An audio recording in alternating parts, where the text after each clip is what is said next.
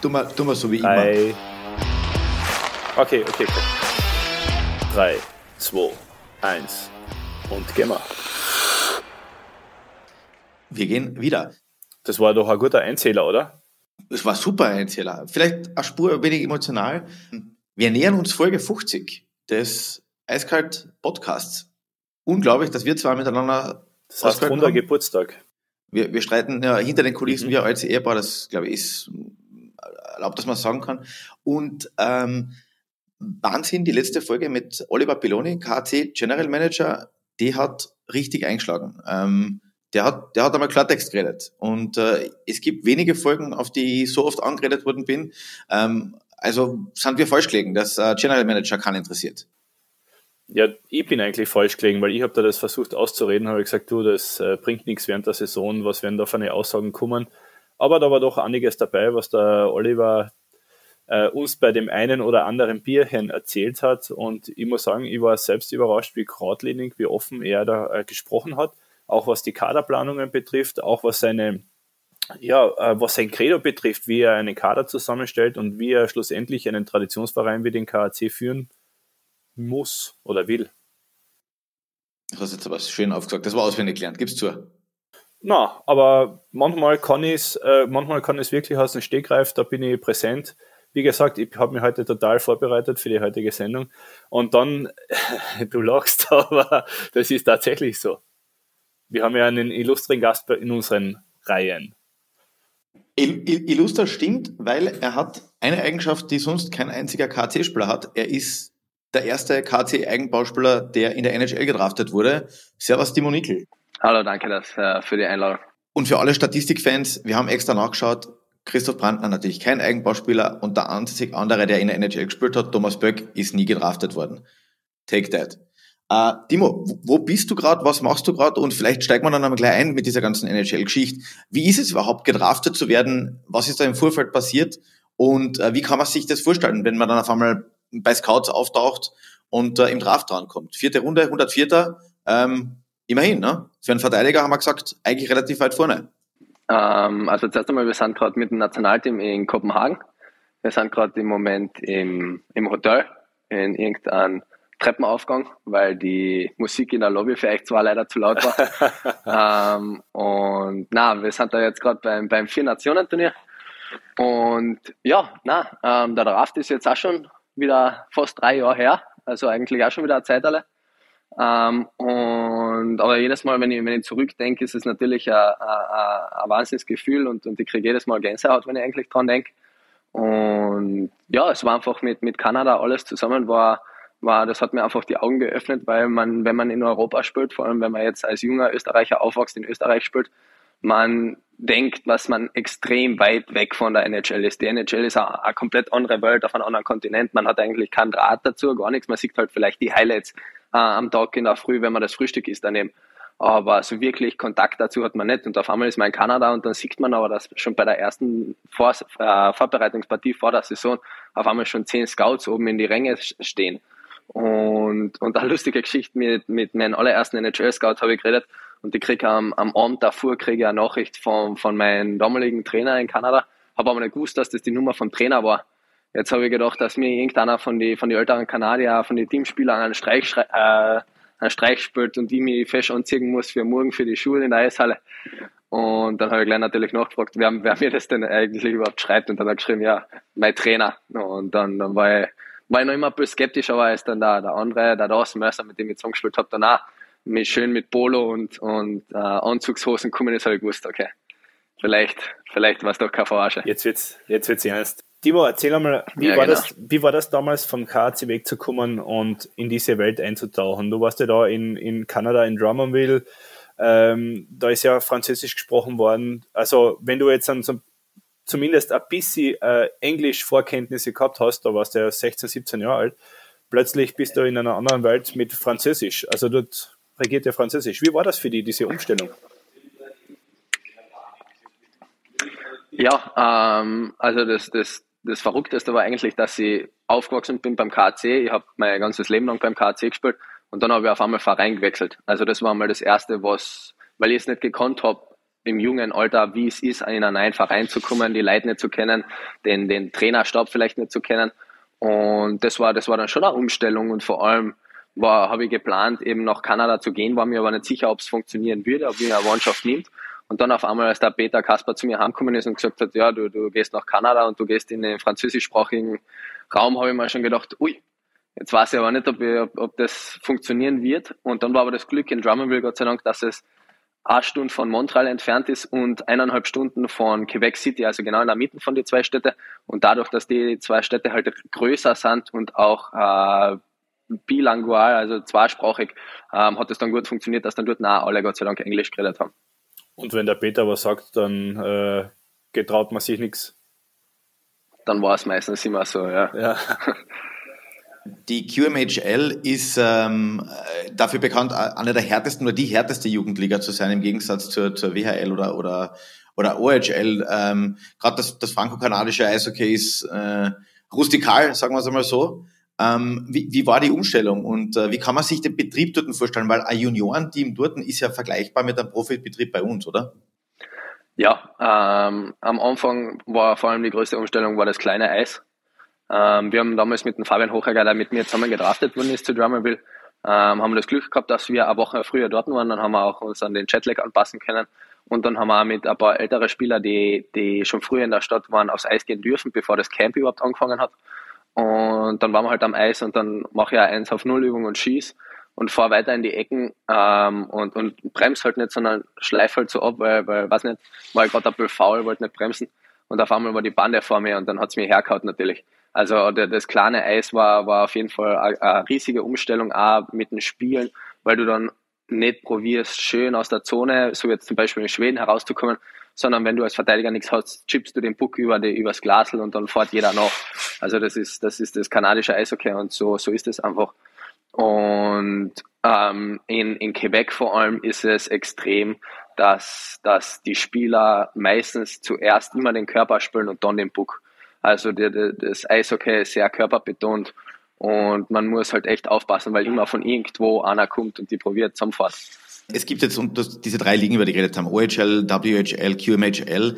Ähm, war das für die, die, die, also die Vorbereitung jetzt zum, zum Draft zu gehen? Ähm, war das, hast du da irgendeinen Einfluss drauf gehabt, in welche Liga du kommst, oder war einfach so, äh, der Agent hat gesagt oder Peter Kaspar gesagt, das ist es jetzt für die, das ist die Option, die sich auftut, das musst du machen, um, um den nächsten Schritt zu setzen? Uh, na, gar nicht, überhaupt nicht. Also ähm, mir war das eigentlich egal, in welche Liga ich komme. Ich wollte einfach nur in die CHL und, und dann, ich habe ja den ganzen Sommer dann noch mit dem KC mittrainiert, auch mit dem Peter Kasper, der damals noch U18-Trainer war und da habe ich dann halt natürlich im Sommer mittrainiert. Und dann, ich glaube, da bin ich ihm schon ziemlich auf den Nerv gegangen, weil ich ihn, glaube ich, jedes Training gefragt habe, ob wir ein neues Angebot haben, ob irgendein neuer Interessent da ist.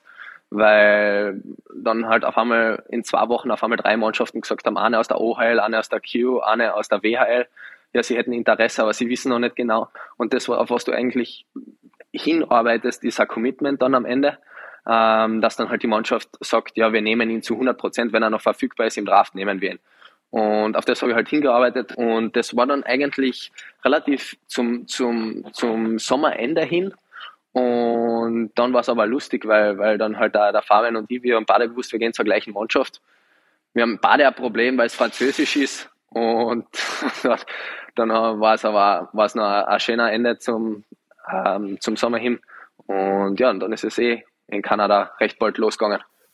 Wenn du so reflektierst über die Zeit, die du da in Drummondville äh, gehabt hast, wie würdest du das sehen? Ich meine, du hast da 39 Scorerpunkte gemacht, also hast Tore geschossen, Assists gemacht und du hast da ziemlich, ja, sagen wir mal so, das Heft in die Hand genommen, warst einer der herausragenden Spieler in der Saison.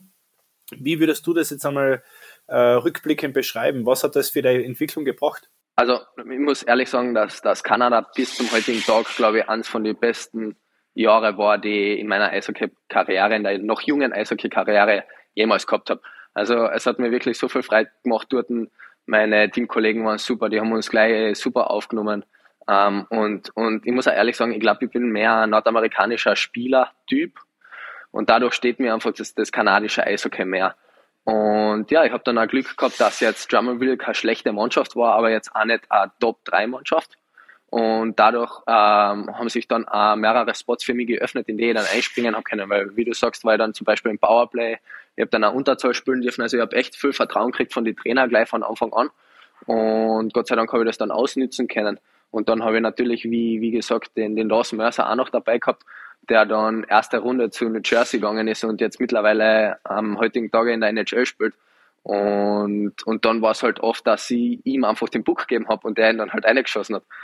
Aber na, es war, es war eine ausgezeichnete Erfahrung, die ich gemacht habe. Leider ein Jahr zu früh aufgehört, ähm, wegen Corona. Dadurch hat es leider nicht funktioniert, dass ich noch ein Jahr umgegangen bin.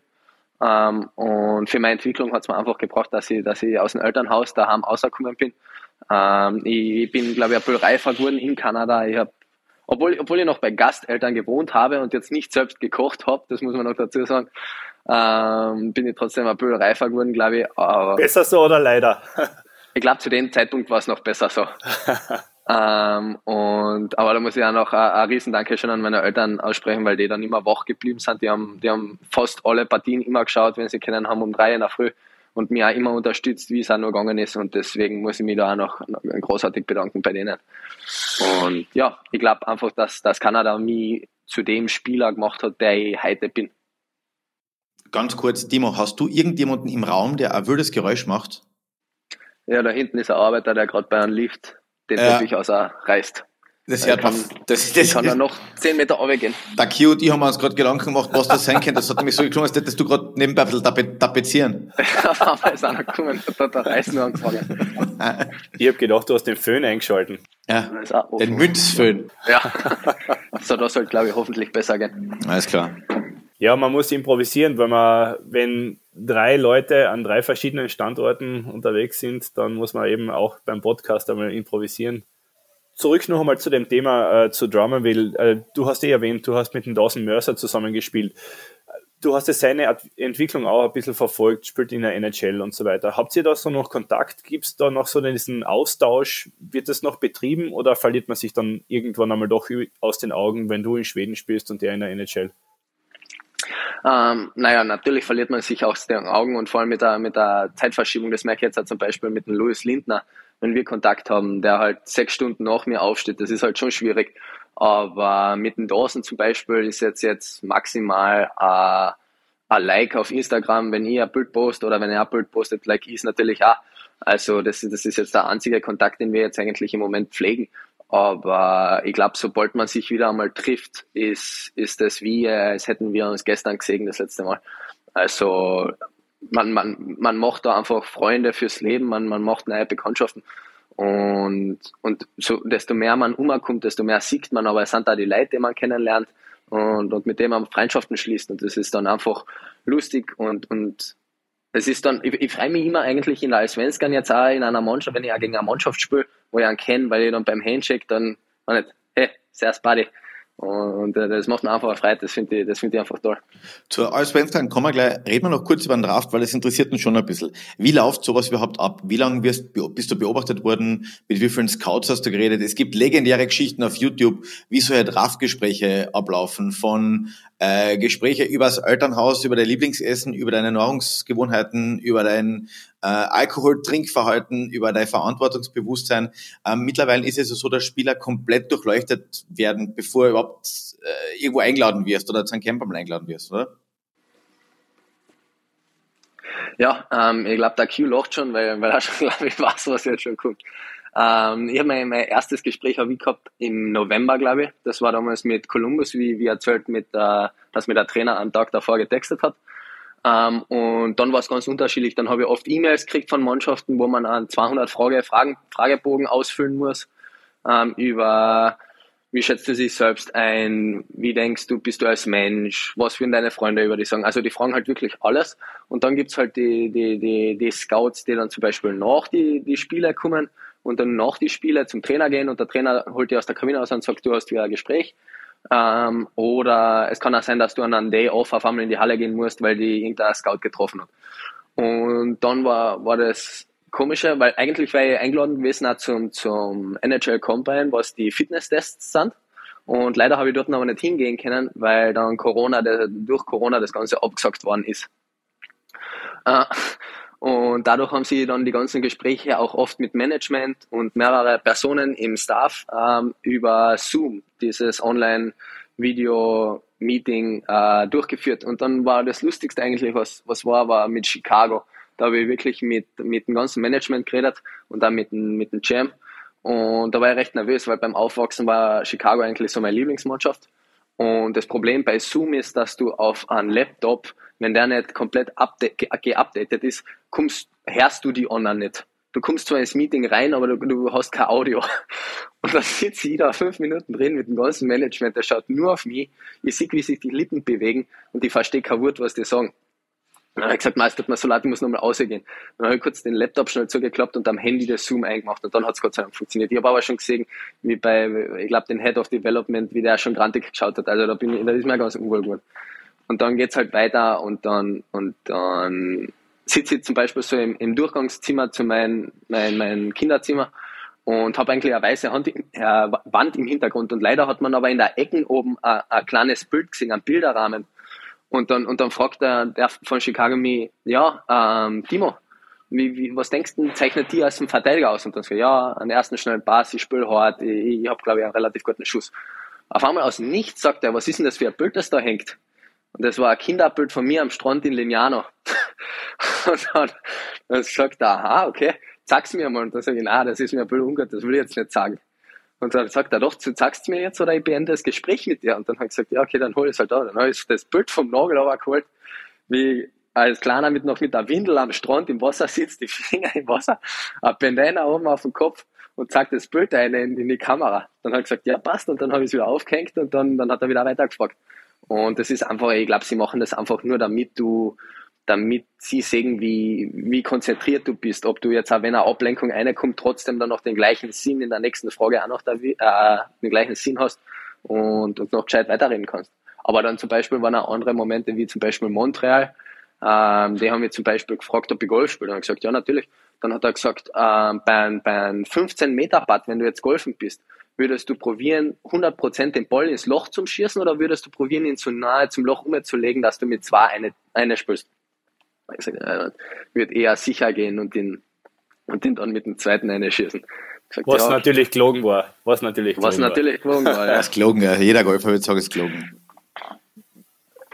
Ja. Wo, man, wo man deine Präsenz in Delach äh, kennt. du, aber trotzdem zurück zu dem, äh, zu dem Thema. Äh, Anaheim hat die gedraftet. Äh, wie ist das jetzt seitdem? Hast du kriegst du noch irgendwas mit von Anaheim? Schicken die dir zu Weihnachten äh, Grußkarten oder kriegst du zu Ostern einen, einen Geschenkekorb oder zum Geburtstag? Wie ist da so das Verhältnis mit Anaheim? Habt ihr da noch ein Verhältnis?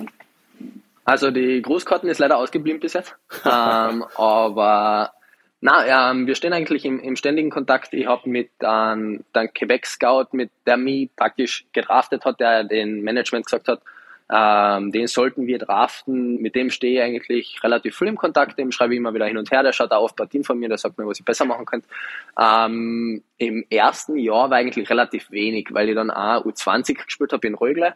Da war aber das Problem, dann haben sie die 20-Liga abgesagt und dann habe ich nur noch mit der SHL-Mannschaft von Rögle mittrainiert. Da habe ich eigentlich gar keine wirklichen Spiele gehabt. Deswegen war eigentlich für sie nichts zum Anschauen, nichts zum Verbessern, nichts zum Reden. Dadurch war jetzt eigentlich der Kontakt nicht so groß da.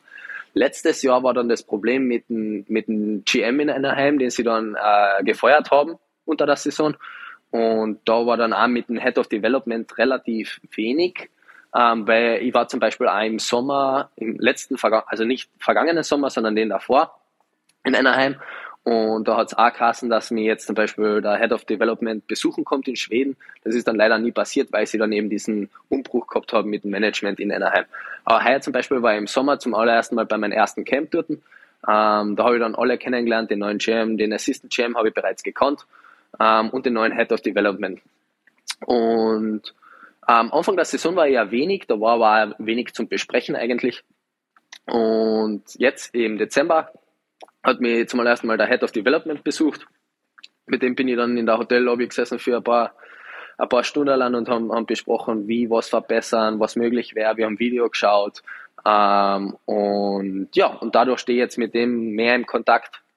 Und dadurch, dass, wie ihr mir erkennt, noch leider ein auf der dünnen Seite bin und ich ein bisschen mehr Fleisch auf meinen Körper hätte gern, ähm, bin jetzt auch im, im, starken Kontakt mit der, mit der Ernährungsberaterin von Anaheim, die mir da Pläne schickt und, und sagt, iss mehr. Die, die, die Käsenudelpackung aus, aus Kärnten ist unterwegs, der, der Martin und ich werden wir zusammenlegen. ja, genau. äh, die meisten gehen den umgekehrten Weg. Die gehen erst nach Schweden. Der Schweden hat sich mehr so ein bisschen als Sprungbrett etabliert für österreichische Eishockeyspieler in die, nach Nordamerika. Bei dir ist es quasi umgekehrt. Du warst erst eben in Kanada, jetzt in Schweden. Reden wir ein bisschen über Schweden, über das System dort, über die Mentalität da im Sport. Und es gibt zwar äh, Verteidiger, die wahrscheinlich allen was sagen werden. Niklas Lidström, Erik Karlsson, äh, sind wahrscheinlich die äh, zwei der besten schwedischen Verteidiger, die jemals in der NHL auf, auf, auf, auf, am Eis waren oder auf dem Eis waren, sonst kriegen wir wieder Leserbriefe, dass äh, das äh, falsch äh, gesagt worden ist. Ähm, reden wir über Schweden und, und reden wir mal über, über die schwedische Mentalität und vor allem dieses Systemspielen, das ja in Schweden so ähm, bekannt oder, oder oft herauskommt, dass man ein sehr enges taktisches System gepresst wird. Ja, ähm, einer der größten Unterschiede auf jeden Fall ist einmal ah, die, die Mentalität von, von beiden Ländern, würde ich jetzt einmal sagen, wenn ich jetzt Kanada und Schweden jetzt hernehme als, als Länder. Ähm, in Kanada haben wir damals auch extrem wenig Off-Ice-Training gemacht. Also wir waren einmal in der Woche, waren wir in der Kraftkammer, haben in 30 Minuten eigentlich das Workout gedruckt und dann war es auch schon wieder, also in Kanada zählt nur, wie du am Eis bist.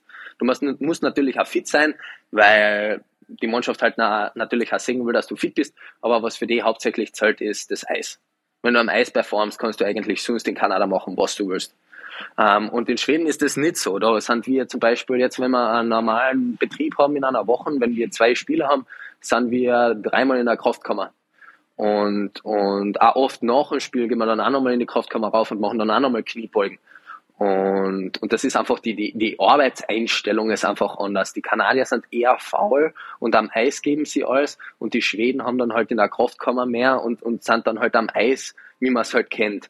Smooth, sie fahren, sie tun extrem gut Eislaufen, alle haben eigentlich gute Hände, sie machen extrem gutes Stickhandling. Ähm, und was natürlich auch ist, durch das kleine Eis in Kanada macht es das Spiel einfach viel schneller, was in Schweden nicht ist. Weil wenn man in Schweden zum Beispiel kein, kein kein Play zu machen hat, also wenn man den Puck nicht spielen kann, anstatt ihn dann zum Chippen übers Glasl, wie ich es vorher schon gesagt habe zum Beispiel, dann ähm, draht man noch einmal ab und spielt nochmal an die, die und fährt vor und wenn es wieder nicht geht, dann fährt man wieder zurück. Alles irgendwie so, so rund, so schön, einfach, da, da es kaum einen Hocker drin. Und obwohl man in der Eisvenskan sagen muss, dass, dass da viel gedammt wird und dann ist eigentlich viel nach, aber hauptsächlich ist Schweden schön und gelassen und, und es schaut eigentlich so aus, als wenn, wenn jetzt ein 100 Mann, 100 Kilo Mann auf die zukommt, einen Footcheck macht, schaut bei einem schwedischen Verteidiger aus, als würde der ohne Druck aus der Zone auserfahren.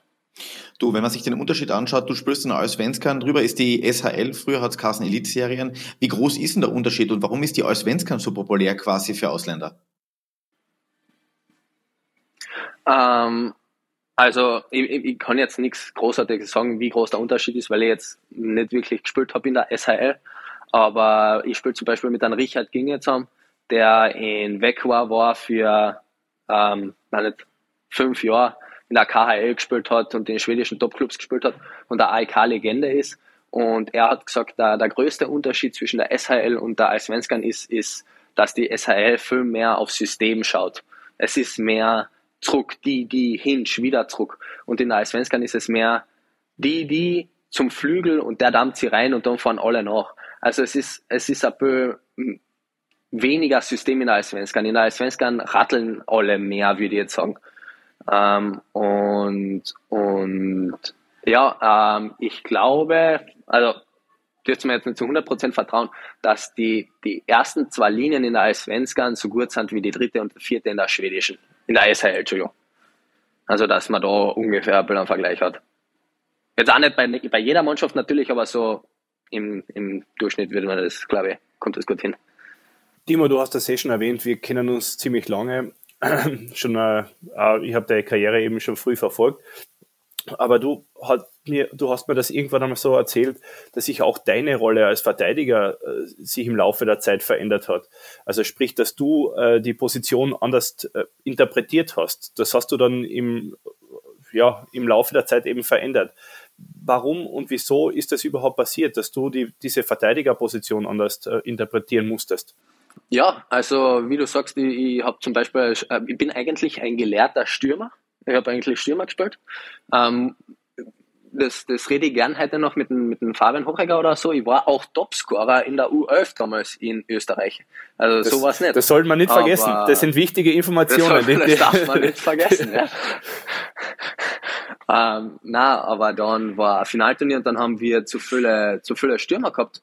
Und dann habe ich immer meistens ein Jahr drüber gespielt mit dem 2000er Jahrgang. Und dann hat es Carsten, ähm, ich muss Verteidiger spielen in der, eben in der U drüber. Und dann hat der Trainer damals ähm, von der unteren U gesehen, dass ich eigentlich gut als Verteidiger spielt und hat mir als Verteidiger umfunktioniert. Am Anfang hat es mir überhaupt nicht getaugt, aber heute bin ich echt dankbar, dass es eben so funktioniert hat. Und ja, ich, ich weiß nicht, ob ich heute da wäre, wo ich bin, wenn ich noch immer jetzt Stürmer wäre. War das für eine Art äh, Degradierung vielleicht für die? Weil am Anfang, wenn gerade das Kind ist, ist es nicht unbedingt populär, wenn man Verteidiger spielen muss. Asking for a friend. Ja, natürlich. Also ähm, ich glaube, als Kind vor allem ist es extrem wichtig, dass du für dich selbst auch, dass du Tore schießt, dass du den Puck ins Tor schießt, weil, weil ich meine, im, im, wenn man kleiner ist, hat man jetzt kein System so wirklich und, und man fährt eigentlich und schaut, dass der Puck ins Tor kommt. Und da ist der, das das Einzige, was zählt. Und desto älter du wirst, merkst du eigentlich, in welche Rolle du kommst. Und je nachdem, in welcher Rolle du bist, kann sein, dass das Tore schießen jetzt nicht mehr das Wichtigste ist, was du, was du machen musst, beziehungsweise für das du eigentlich spielst. Und, und dadurch ist es halt als, als Junge extrem schwer, wenn du jetzt auf einmal von der, von der Torschützenrolle zum Verteidiger umfunktioniert wirst. Was macht einen guten Verteidiger aus? Kannst du das irgendwie so einmal klassifizieren? Ähm, naja, es ist schwierig. Da kommt da es dann halt wieder auf die Rollen drauf an, weil es gibt jetzt offensive Verteidiger, es gibt defensive Verteidiger oder es gibt, wie man so schön sagt, Two-Way-Verteidiger, die jetzt sich in die Offensive einschalten, aber genauso gut in der Defensive sind. Und wenn man jetzt von einem, von einem Offensiven spricht, muss man halt Punkte produzieren. Da muss man halt Punkte machen. Wenn du jetzt offensiv extrem stark bist und defensiv schwächer und dann aber wenig Punkte auch machst, schaut es dann halt nicht so gut aus. Wenn du jetzt defensiv bist, musst du halt schauen, dass du hinten extrem abgeklärt spielst. Und, und ich würde von mir sagen, dass ich ein Two-Way-Verteidiger bin.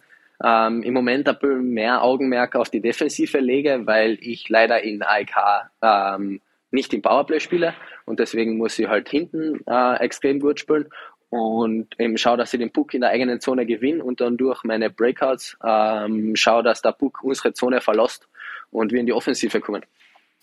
Wie schwierig ist es, sich als österreichischer Verteidiger äh, in Schweden durchzusetzen? Wie, der Stefan hat es vorhin erwähnt, es gibt Weltklasse-Verteidiger aus Schweden oder in Schweden, äh, die warten ja nicht so auf einen Österreicher mit seinem ja, anderen Spielstil. Wie, wie schwierig ist es da, Fuß zu fassen? Nein, natürlich nicht. Ähm, ich glaube, am Anfang ist es extrem schwer, wenn man das nicht gewohnt ist, wenn der, wenn der Puck immer wieder zurück zu dir kommt wenn die Leute eigentlich warten, dass du ihn zurück zum Verteidiger spielst und nicht zum, zum Flügel, der dann auf einmal nicht bereit ist, wenn er den Pass kriegt.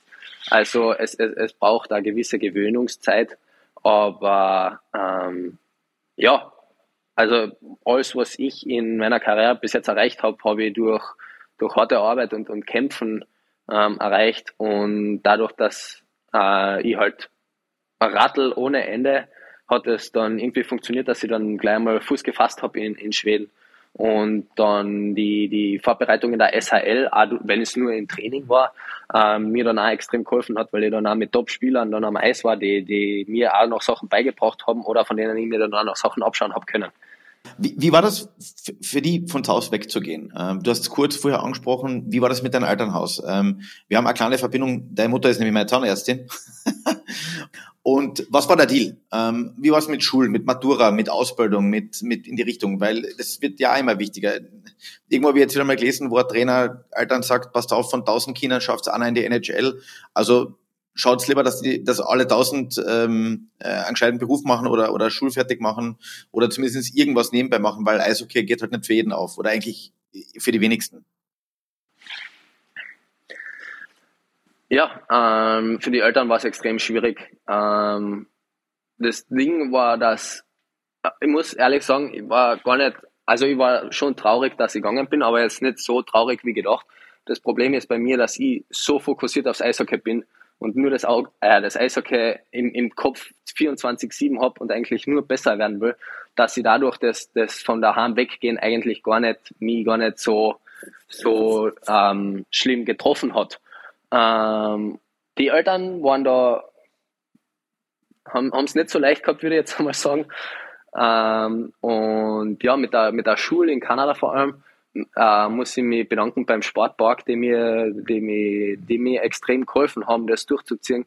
Der Herr Wilfan hat mir damals geholfen. Und im österreichischen Schulsystem, wenn mir jetzt nicht alles täuscht, ist es so festgelegt, dass man ein Auslandsjahr machen darf. Und wenn man im Ausland dann ein Jahr in die Schule geht, braucht man nur einen Brief bringen am Ende vom Jahr. Und wenn man das bringt, ähm, kann man praktisch das Jahr, das man in Österreich verpasst hat, überspringen. So funktioniert das mit dem Auslandsjahr. Und so habe das eigentlich in Kanada gemacht. Und dann ähm, wäre es eigentlich ein Problem gewesen, das Jahr danach. Aber dann ist Gott sei Dank, muss ich in Anführungszeichen sagen, Corona kommen, das mir dann geholfen hat, die Matura zu machen. Und, und ähm, ja, und dadurch habe ich praktisch im Ausland lernen können. Und ich bin jetzt nicht heimgeflogen nur für Prüfungen, aber jedes Mal, wenn ich daheim bin, habe ich eine oder die andere Prüfung in der Schule noch abgelegt über den, den gesamten Stoff des Schuljahres. Und als ich das abgeschlossen gehabt habe, habe ich dann die, die achte im Sportpark, die neunte, ähm, abgeschlossen gehabt und habe dann zur Matura antreten dürfen, die dann auch, ähm, diesen Sommer auch glücklicherweise durch eine Schulterverletzung machen habe dürfen, weil die dann gleichzeitig mit der Weltmeisterschaft letztes Jahr war zu der dann auch leider nicht fahren habe können, weil es mir eben die Schulter ausgekaut hat. Aber dadurch habe ich dann die Matura machen können. Und war es einfach? Na, auf keinen Fall. Aber da waren viele, viele Personen hinter mir, die mir geholfen haben. Und eben der Sportpark, jeder hat mir da geholfen, der Wilfan, der Sadovnik. Ähm, und natürlich meine Eltern auch, die dann, wenn ich jetzt nicht in die Schule reingekommen bin, mir den Stoff zum Beispiel geholt haben. Also allein hätte ich es nicht geschafft, sagen wir so ich glaube, so ein Brief hätte ich auch gern gehabt während meiner Schulzeit oder dann hätte ich auch öfters gebraucht, dass ich einmal sage, okay, ich kann mir jetzt einmal ausklinken, oder? Stefan, das wäre für dich auch was gewesen. Na, du warst ja ein braver Schüler, Entschuldigung. Äh, ich, ähm, aber zurück ich war zu Minimalist. ja, aber zurück zu diesem Thema. Ich meine, äh, wie war das bei euch so zu Hause? Habt ihr das einmal diskutiert oder angesprochen mit den Eltern? Ähm, keine Ahnung, ja, mach mal zuerst die Ausbildung fertig, schau, dass er einen Berufsweg einschlagst. Eishockey ist so, die, die Decke ist da so dünn, dass man da wirklich äh, Fuß fassen kann in der internationalen Karriere, dass man auch Geld verdienen kann, dass man finanziell abgesichert ist. War das so einmal ein Thema, auch bei euch zu Hause, dass der Papa oder die Mama gesagt haben, hey Bur, schau, dass er das Studio, äh, Studio machst und vergiss das mit Eishockey, geht zu die Rattlesnakes nach Graz spielen oder so irgendwas in der Richtung? Na, also sowas nie. Ähm, sie haben immer gesagt, ich, ich muss die Schule zuerst machen. Ähm, ohne die Schule gibt's kein Eishockey, so auf die Art. Ähm, und ich glaube, dass am Anfang, vor allem als ich noch nicht im Sportpark war, war, war halt, es war das Eishockey, aber es war jetzt nicht so, dass man sagt, ja, er wird Profi. Wir, wir fokussieren ihn auf den Profi hin. Ähm, als ich dann in den Sportpark gekommen bin, haben sie dann, glaube ich, schon gesehen, dass sie, dass ich es immer mehr anfokussiere, ähm, Eishockey-Profi zu werden. Aber sie haben dann gesagt, natürlich, ähm, ich muss die Schule fertig machen und um das beides zu verbinden, bin ich dann natürlich dann äh, ins Sportpark gegangen. Und dann, desto, desto älter ich geworden bin, desto mehr haben sie gesehen, es kennt, es kennt die Profikarriere funktionieren. Und dadurch haben sie mich dann auch so gut unterstützt wie möglich, dass ich dann auch die, die Schule nebenbei noch fertig machen kann. Und ja, schlussendlich hat es dann Gott sei Dank gut funktioniert. Und ich glaube, wenn ich wenn ich selbst gesehen hätte, dass ich es vielleicht nicht zum Profi schaffe, ähm, wäre ich vielleicht selbst dann draufkommen, dass, dass ich die Schule fertig machen muss und dann weiter studieren gehe. Aber bei dir ist es schon ein bisschen anders. Also, wenn man jetzt an die Karrieren von Marco Kasper oder Marco Rossi verfolgt, da war schon alles hin also das war schon von vornherein klar, da passiert, das wird, die werden gedraftet, die gehen wahrscheinlich in der ersten Runde, zweite Runde, keine Ahnung, irgendwas in der Richtung. Aber das war bei dir ja nicht so der Fall, oder? Das war bei dir ein bisschen anders. Du, der, der, der Draft bei dir, muss man sagen, ist einfach passiert, oder ist das jetzt ein, ein bisschen frech ausgedrückt? Also dadurch, dass der, der Marco Kasper und der Marco Rossi beide eigentlich relativ früh ins Ausland gegangen sind, waren die relativ früh mit, mit Scouts und, und der NHL, muss man jetzt so sagen, eigentlich im Kontakt. Ähm, ich habe in Klagenfurt gespielt, dadurch, dass Österreich jetzt leider durch die Scouts nicht so abgedeckt wird, ähm, habe ich überhaupt keinen Kontakt dazu gehabt. Und dann auf einmal in Kanada ist es losgegangen. Also ich habe natürlich immer in, mein, in meinem Kinderzimmer ich davon geträumt, dass ich, dass ich gedraftet wäre, dass ich das zwar 2020, in dem Jahr der Draft war, ähm, dass das mein Jahr wird, dass ich in dem Jahr gedraftet wird. Also ich habe darauf hingearbeitet und, und also man hat schon im, im, im früheren Alter, würde ich jetzt sagen, äh, meine Eltern haben schon gesehen, dass ich Profi werden will. Ob es jetzt funktioniert, war die andere Frage. Aber ich habe darauf hingearbeitet und dann in Kanada hat es dann eben das, das Gott sei Dank das eine Jahr noch gegeben, in dem ich noch nie beweisen habe können und dann den Scouts zeigen habe können, dass, dass in Österreich auch eigentlich gutes Eishockey gespielt wird. Und, und dadurch bin ich da, wie du sagst, ein bisschen so eine gerutscht, würde ich jetzt sagen. Gibt es äh, Vorbilder oder gibt es jemanden, wo du sagst, nach dem modelliere ich mein an dem orientiere ich mich, das ist der Verteidigertyp, den, den äh, wenn man sich den Cale McCarr anschaut von Colorado, die voriges Jahr Stanley Cup-Sieger geworden, der unglaublichen Anteil dann gehabt hat, äh, dass, dass Colorado äh, eben äh, Stanley Cup gewonnen hat. Ähm, ja, gibt es da irgendjemanden in der Leben, wo du sagst, so, so, so, so, das wäre das Wunschprogramm? Ja, ähm, also aufgewachsen bin ich mit dem Eric Carlson den, den, der wollte immer sein. Ähm, aber das Problem ist, dass wenn du zehn Verteidiger in einer Mannschaft hast, will jeder Einzelne der Eric Carlsen sein. Und ein einziger kann vielleicht so ähnlich spielen wie er und dann kommt halt wieder diese, diese Rollenvergabe rein. Und desto mehr du in der Rolle reinkommst, desto mehr suchst du Spieler, die auch so ähnlich spielen, damit du von denen Sachen abschauen kannst und die selbst praktisch weiterbilden kannst im Sinne von deiner Rolle. Und dadurch probiere ich eigentlich äh, so gut zu spielen wie Adam Larsen und, und schaue einfach, dass, dass ich mein Spiel so anpasse, wie er es halt ausspielt. Ähm, Jetzt, was, was für mich immer wieder fasziniert, wenn man in der NHL schaut, wenn du deine Leistung bringst, dann spürst du. Äh, Moritz Seider, äh, seit letztem Jahr bei, bei Detroit, unglaublich, muss eigentlich motivierend sein, weil du hast gerade bei uns oder gerade in der heimischen Liga, hört man oft die Kritik, ja, als junger Spieler kriegst du nie eine Chance im Powerplay zu spielen. Der Trainer vertraut dir nie, er wird immer auf den Ausländer setzen, er wird immer auf den älteren Spieler setzen. Ist das eine Mentalität äh, in Schweden und vor allem dann in Kanada, dass egal wie alt du bist, wie arriviert du bist, welchen Namen du hinten drauf trittst, du kommst dran, wenn du Leistung bringst? Ähm, also du musst schon der Typ dafür sein. Du, du kannst jetzt nicht ins Powerplay aufgenommen werden, wenn du jetzt ein Stay-at-Home-Verteidiger bist. Das funktioniert natürlich nicht.